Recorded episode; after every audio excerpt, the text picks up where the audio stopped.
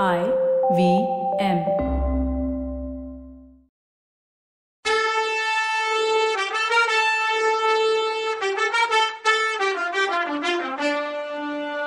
வணக்கங்க. நான் கவிதா பேசுறேன். வெல்கம் டு கதை பாட்காஸ்ட் சிவகாமியின் சபதம். இது எபிசோட் நம்பர் பத்தொன்பது இந்த எபிசோடோட டைட்டில் கல்லிலே கலைவண்ணம் கண்டார். மாமல்லபுரத்துல குன்றுகளை கொடையிற வேலை நடந்துட்டு இருக்கு. சிற்பிகளும் வேலைக்காரங்களும் தங்குறதுக்கு சின்ன சின்ன கொட்டகைங்க அங்க இருந்துச்சு. ஆயனரோட காட்டு வீட்டை சுத்தி நாம பார்த்தது மாதிரி நெடுநெடு மரங்களும் அடர்த்தியான செடி கொடிங்களோ அந்த பகுதியில இல்ல. வடக்க ரொம்ப தூரம் மணல் பகுதியா இருந்துச்சு. அதுக்கப்புறம் கடல் அலைகள் வெள்ள நுறையா மேல வந்துட்டு இருந்துச்சு. தெற்குலையும் மேற்குலையும் சின்ன சின்ன பாறைங்க அதை விட குட்டையான புதர்களும் ரொம்ப தூரம் வரைக்கும் இருந்துச்சு. ஆனா வடக்கு பக்கம் பார்த்தா பெரிய பெரிய கட்டடங்களும் பக்கத்துல தென்னை மரங்களும் இருந்துச்சு. இன்னும் அந்த பக்கம் நூத்துக்கணக்கான கப்பல்களோட பாய் மரத்து உச்சியில வரிசை வரிசையா ரிஷப கொடிகள் காத்துல அசைஞ்சிட்டு இருந்துச்சு. ரிஷப கொடி தான் பல்லவர்கள் கொடி. சிற்ப வேலை நடந்துட்டு இருந்த குன்றுங்களுக்கு நடுவுல ஒரு கல் யானை கம்பீரமா நின்னுச்சு. அது பின்னால இன்னும் கம்பீரமா அலங்காரம் பண்ண பல்லவ நாட்டோட பட்டத்து யானை நின்னுச்சு. யானை மேல வந்த சக்கரவர்த்தியும் குமார சக்கரவர்த்தியும் கீழே இறங்கி கல் யானை பக்கத்துல நின்னாங்க. அவங்க மேல வெயில் படாம ஒரு பெரிய வெண்கொற்ற குடைய வேலைக்காரங்க பிடிச்சிட்டு இருந்தாங்க.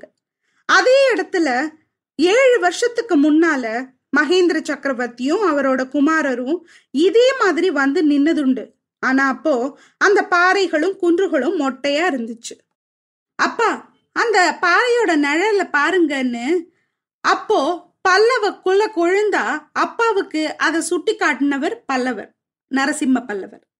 அவர் காட்டின இடத்துல யானை மாதிரி இருந்தது பாறை ஆஹான்னு சொன்னாரு சக்கரவர்த்தி.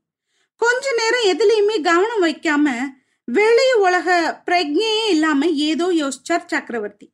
அப்புறம் நரசிம்மனை கட்டி புடிச்சுக்கிட்டு குழந்தை எப்பேற்பட்ட அதிசயமான ஒண்ணு நீ கண்டுபிடிச்சிருக்க? நீ சொன்னதோட விஷயம் உனக்கே முழுசா புரிஞ்சிருக்காதுன்னாரு. பன்னெண்டு வயசு பையன் நரசிம்மன் அப்போ. சந்தோஷத்தோட அப்பா அந்த குன்ற பாருங்க. கோயில் மாதிரி இல்லைன்னு கூவுனாரு. ஆமா நரசிம்மா ஆமா. அந்த குன்றோட நிழல் கோயில் மாதிரியே தான் இருக்கு. அதை கோயிலாவே பண்ணிடலாம். இந்த அஞ்சு குன்றையும் அஞ்சு கோயிலாக்குவோம். இன்னும் இங்க உள்ள சின்ன சின்ன பாறைகளை யானையாவும் சிங்கமாவும் நந்தியாவும் ஆக்குவோம். இந்த துறைமுகத்தையே சொப்பன லோகமாக்கிடுவோம். ஆயிரம் ஆயிரம் வருஷங்களுக்கு பின்னாடி கூட இந்த துறைமுகத்துக்கு வர்றவங்க எல்லாம் பார்த்து பிரமிச்சு போற மாதிரி பண்ணிடுவோம்னாரு சீக்கிரத்திலேயே அந்த ஏரியாக்கு சிற்பிங்க வந்து சேர்ந்தாங்க. குன்றுகளையும் பாறைகளையும் கல்லுளி வச்சு செதுக்க ஆரம்பிச்சாங்க. நேத்து வரைக்கும் அமைதியா இருந்த இடத்துல நூத்துக்கணக்கான சிற்றொளி சத்தம் கேட்க ஆரம்பிச்சது. புதர்கள்ல இருந்த முயலெல்லாம் அதை கேட்டு வெளியில வந்துடுச்சு. காதுகளை தூக்கி அந்த சத்தத்தை ஆச்சரியமா பார்த்துச்சு. அப்புறம் அந்த இடத்த விட்டு ஓடிடுச்சு. அன்னைக்கு தொடங்கின வேலை இன்னைக்கு வரைக்கும் நடந்துட்டே இருக்கு. அவங்க ரெண்டு பேரும் அன்னைக்கு நின்ன அதே இடத்துல இப்ப யானையாவும் சிங்கமாவும் ரிஷபமாவும் அதாவது காளையாவும் உருமாறி நின்றுட்டு இருந்தது பாருங்க. நரசிம்மா இந்த யுத்தம் இப்ப வந்ததுல எனக்கு பல வகையில சந்தோஷம்தான். ஆனா இந்த கல் கோயில்களோட வேலை ஒருவேளை தடப்பட்டு போயிடுமோ? என் காலத்துல இந்த திருப்பணி முடியாம போயிடுமோன்னு மட்டும் கவலையா இருக்கு. வடக்கு கன்னியாகுப்சத்துல ஹர்ஷவர்த்தனர் வருஷ வருஷம் நடத்துற உற்சவத்தை பத்தி தெரியும்ல நரசிம்மா? அப்படின்னு கேட்டார். தெரியும்பா. சிவபெருமானுக்கும் சூரிய நாராயண மூர்த்திக்கும் புத்தர் பெருமானுக்கும் அவர் மூணு கோயில்களை எடுத்திருக்கார். அந்த மூணு கோயில்கள்லையும் வருஷா வருஷம் உற்சவம் நடத்துறாரு. மூணு மதத்தை சேர்ந்த மக்களும் வந்து ஒரே சமயத்துல உற்சவம் கொண்டாடுறாங்கன்னு கேள்விப்பட்டிருக்கேன் அப்படின்னாரு நரசிம்மர். மாமல்லா ஹர்ஷவர்தனர் இந்த பல்லவ நாட்டை விட எவ்வளவோ பெரிய நாட்டை ஆள்றவர். அவரோட செல்வமோ நம்மோடதை விட பல மடங்கு அதிகமானது. அவரோட புகழ் இன்னைக்கு உலகமெல்லாம் பரவி இருக்கு. ஆனா என் ஆசை மட்டும் நிறைவேறுச்சுன்னா ஹர்ஷர் மட்டும் இல்ல இந்த பாரத நாட்டுல இதுவரைக்கும் எந்த அரசரும் சக்கரவர்த்தியும் அடையாத கீர்த்திய பல்லவ வம்சம் அடையும்.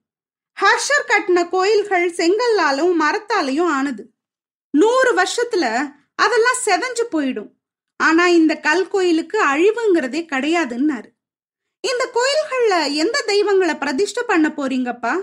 சிவபெருமான் பார்வதி தேவி விநாயகர் சுப்பிரமணியர் சண்டிகேஸ்வரர் இந்த பஞ்சமூர்த்திகளுக்கு தான் இந்த அஞ்சு கோயில்களும் இல்லையா அப்படின்னு கேட்டாரு நரசிம்மர்.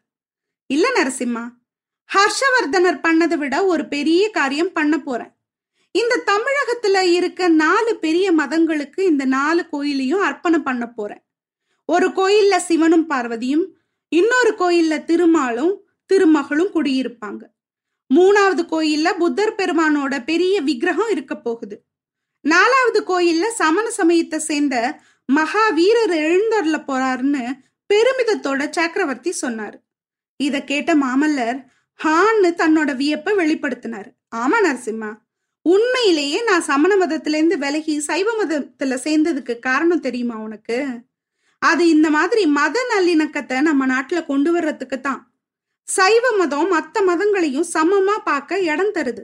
மற்ற மதங்கள் அப்படி இடம் கொடுக்கறது இல்ல இதனால மட்டுமே நான் சைவ சமயத்துல சேர்ந்தேன். நம்ம நாட்டுல உள்ள நாலு பெரிய மதங்களுக்கும் சமமா கௌரவம் கொடுத்து போற்றணும்னு நினைச்சேன். இதெல்லாம் வெளியில சொல்றதுக்கு என் மேல புத்தர்களும் சமணர்களும் வச்சிருக்க கோவம் தனிகிற நேரத்தை எதிர்பார்த்துட்டு இருந்தேன். அதுக்குள்ள சமண முனிவர்கள் அவசரப்பட்டு எல்லா காரியத்தையும் கெடுத்துக்கிட்டாங்கன்னு சொன்னாரு சக்கரவர்த்தி. சமண முனிவர்கள் என்ன கெடுத்துக்கிட்டாங்கன்னு கேட்டாரு மாமல்லர். ஆமா அவங்களால வந்ததுதான் இந்த போர். சமண காஞ்சியிலிருந்து நாலு பக்கமும் கிளம்பி போன சமண முனிவர்கள் சும்மா இருந்தாங்களா? நம்ம பழைய சிநேகிதங்களை கூட எதிரியாக்கிட்டாங்க. இந்த கங்கப்பாடி துர்வி நீதன் அப்பாவுக்கு முடிசூட்டி வச்சது யார் தெரியுமா? உன் தாத்தா சிம்ம விஷ்ணு மகாராஜா தான்.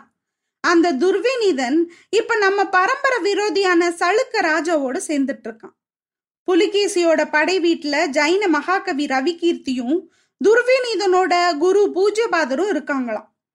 படையோட சேர்ந்து அவங்களும் வந்துட்டு இருக்காங்களாம் இவங்கெல்லாம் உலக பற்றே இல்லாத முனிவர்கள். அதுலயும் கொல்லாமை விரதத்தை ஃபாலோ பண்ற சமண குருக்கள். போர்க்களத்துக்கே வர்றாங்கன்னா அவங்களுக்கு என் மேல எவ்வளவு துவேஷம் இருக்கணும்னு கேட்டாரு சக்கரவர்த்தி. அதை பத்தி என்ன கவலைப்பா? சமண முனிவர்களோ இல்ல புத்த பிட்சுக்களோ எல்லாரும் நம்ம எதிரிகளோட சேரட்டும். திரிநேத்திரதாரி அதாவது மூணு கண்ணு உடைய சிவன் அருளாலையும் சக்கராயுதத்தை ஏந்தின திருமால் அருளாலையும் நாம தான் ஜெயிப்போம்னு சொன்னாரு மாமல்லர். வெற்றி தோல்வியை பத்தி நான் அவ்வளவா கவலைப்படல மாமல்லா. என் நோக்கத்துக்கு வேலைக்கு இப்போ இடைஞ்சல் வந்துடுச்சேன்னு தான் வருத்தப்படுறேன்னு சக்கரவர்த்தி சொன்னப்போ அவர் குரல்ல வருத்தம் துணிச்சுது. மாமல்லர் கொஞ்சம் அமைதியா இருந்துட்டு அஞ்சாவது கோயில் எந்த தெய்வத்துக்குப்பா? அப்படின்னு கேட்டாரு. மேலை நாடுகள்ல புதுசா ஒரு மதம் உருவாகி இருக்கான் அதை ஸ்தாபிச்ச அவதார புருஷர் பேரு ஏசு கிறிஸ்துன்னு சொல்றாங்க. அந்த மதத்தை பத்தின விவரங்கள் தெரியல. தெரிஞ்ச உடனே அந்த புது மதத்தோட தெய்வம் எதுவோ அதை அஞ்சாவது கோயிலா பிரதிஷ்டை பண்ணிடலாம் அப்படின்னு நினைச்சேன். ஆனா அதெல்லாம் பகல் கனவா போயிடும் போலயேன்னாரு சக்கரவர்த்தி. இத கேட்டது மாமல்லர் பிரமிச்சு போயிட்டாரு. ஏன்பா பகல் கனவா போகணும்? போர் வந்தா இந்த சிற்ப வேலை ஏன் தடப்படணும்னு கேட்டாரு. தடப்படாம இருக்கணும்னு தான் என் ஆசை. போர் முடியறதுக்குள்ள இந்த அஞ்சு கோயிலும் முடிஞ்சிடணும்னு நான் நினைக்கிறேன். அதுக்கு தான் ஆயனரை இங்க வர சொல்லியிருக்கேன். அவர் நடுக்காட்டுல போய் உட்கார்ந்து இருக்கிறதுனால வேலை நிதானமா நடக்குது. அவரையே இங்கேயே தங்கி வேலையை சீக்கிரம் முடிக்க சொல்லி சொல்ல போறேன். தோ ஆயனரும் வந்துட்டாருன்னு சொன்னாரு சக்கரவர்த்தி. நரசிம்மர் ஆர்வமா திரும்பி பார்த்தாரு. அவர் ஆர்வம் பொய்யாகுமா என்ன? தூரத்துல வந்துட்டு இருந்த பல்லக்குல ஒரு பக்கத்துல ஆயனர் எட்டி பார்த்துட்டு இருந்தாரு. இன்னொரு பக்கம் முழு நிலவா பகல்லையே வந்தது மாதிரி ஒரு தேவதையா வந்தா அவ அந்த முழு நிலா தேவதை சிவகாமின்னு சொல்லணுமா என்ன? இவங்க ரெண்டு பேரையும் பார்த்ததும் கொஞ்சம் தூரத்திலேயே பல்லக்கு நின்றுடுச்சு தரையில வச்சதும் உள்ள இருந்த ஆயனரும் சிவகாமியும் இறங்கி பயபக்தியோட நடந்து வந்தாங்க. ஆயனரே வாங்க சிவகாமியும் கூட்டிட்டு வந்தீங்களா? ரொம்ப நல்லது. பயணம் சௌகரியமா இருந்ததான்னு கேட்டாரு பல்லவ சக்கரவர்த்தி. பல்லவேந்திரா உங்களோட குடையின் கீழே பிரயாணம் சௌக்கியமா இருப்பதுக்கு கேட்கணுமா அப்படின்னு ஆயனர் பக்கத்துல வந்து வணங்கினாரு. அவருக்கு பின்னால அடக்கத்தோட வந்த சிவகாமியும் சக்கரவர்த்திய நமஸ்கரிச்சா அவளோட உள்ளத்துல சக்கரவர்த்தி கிட்ட பக்தியும் மரியாதையும் நிறைஞ்சிருந்தது. அதே நேரத்துல என்னதுன்னு தெரியாத ஒரு வகை பயம் இருந்தது உள்ளுக்குள்ள. சிவகாமி உனக்கு மங்களம் உண்டாகட்டும். உன்னிடம் அடைக்கலம் வந்திருக்க பரத சாஸ்திர கலை மேல மேல வளர்ந்து பூர்ணம் அடையட்டும்னு மகேந்திர சக்கரவர்த்தி ஆசை கொடுத்துட்டு ஆயனரை பார்த்து பேச ஆரம்பிச்சார். ஆயனரே இன்னைக்கு உங்க பிரயாணம் சௌரியமா இருந்ததுன்னு சொன்னீங்கல்ல? இனியும் அப்படி இருக்குன்னு சொல்ல முடியாது. இந்த யுத்தம் முடியிற வரைக்கும் சாலையில படைகள் நடமாட்டம் அதிகமா இருக்கும். அதனால இன்னும் கொஞ்ச காலம் நீங்க இங்கேயே வந்து தங்கி இருக்கிறது நல்லதுன்னு சக்கரவர்த்தி சொன்னாரு. ஆயனருக்கு தூக்கி வாரி போட்டுடுச்சு. காட்டு வீட்டுல அறக்குறையா செஞ்சு வச்ச சிலைங்க எல்லாம் அவர் கண்ணு முன்னாடி வந்து நின்னுச்சு. பல்லவேந்திரான்னு ஆயனர் ஏதோ சொல்ல ஆரம்பிக்கிறதுக்குள்ள மகேந்திர தன்னோட குரலை கடுமையாக்கிக்கிட்டு மறு வார்த்தை பேச வேணாம்.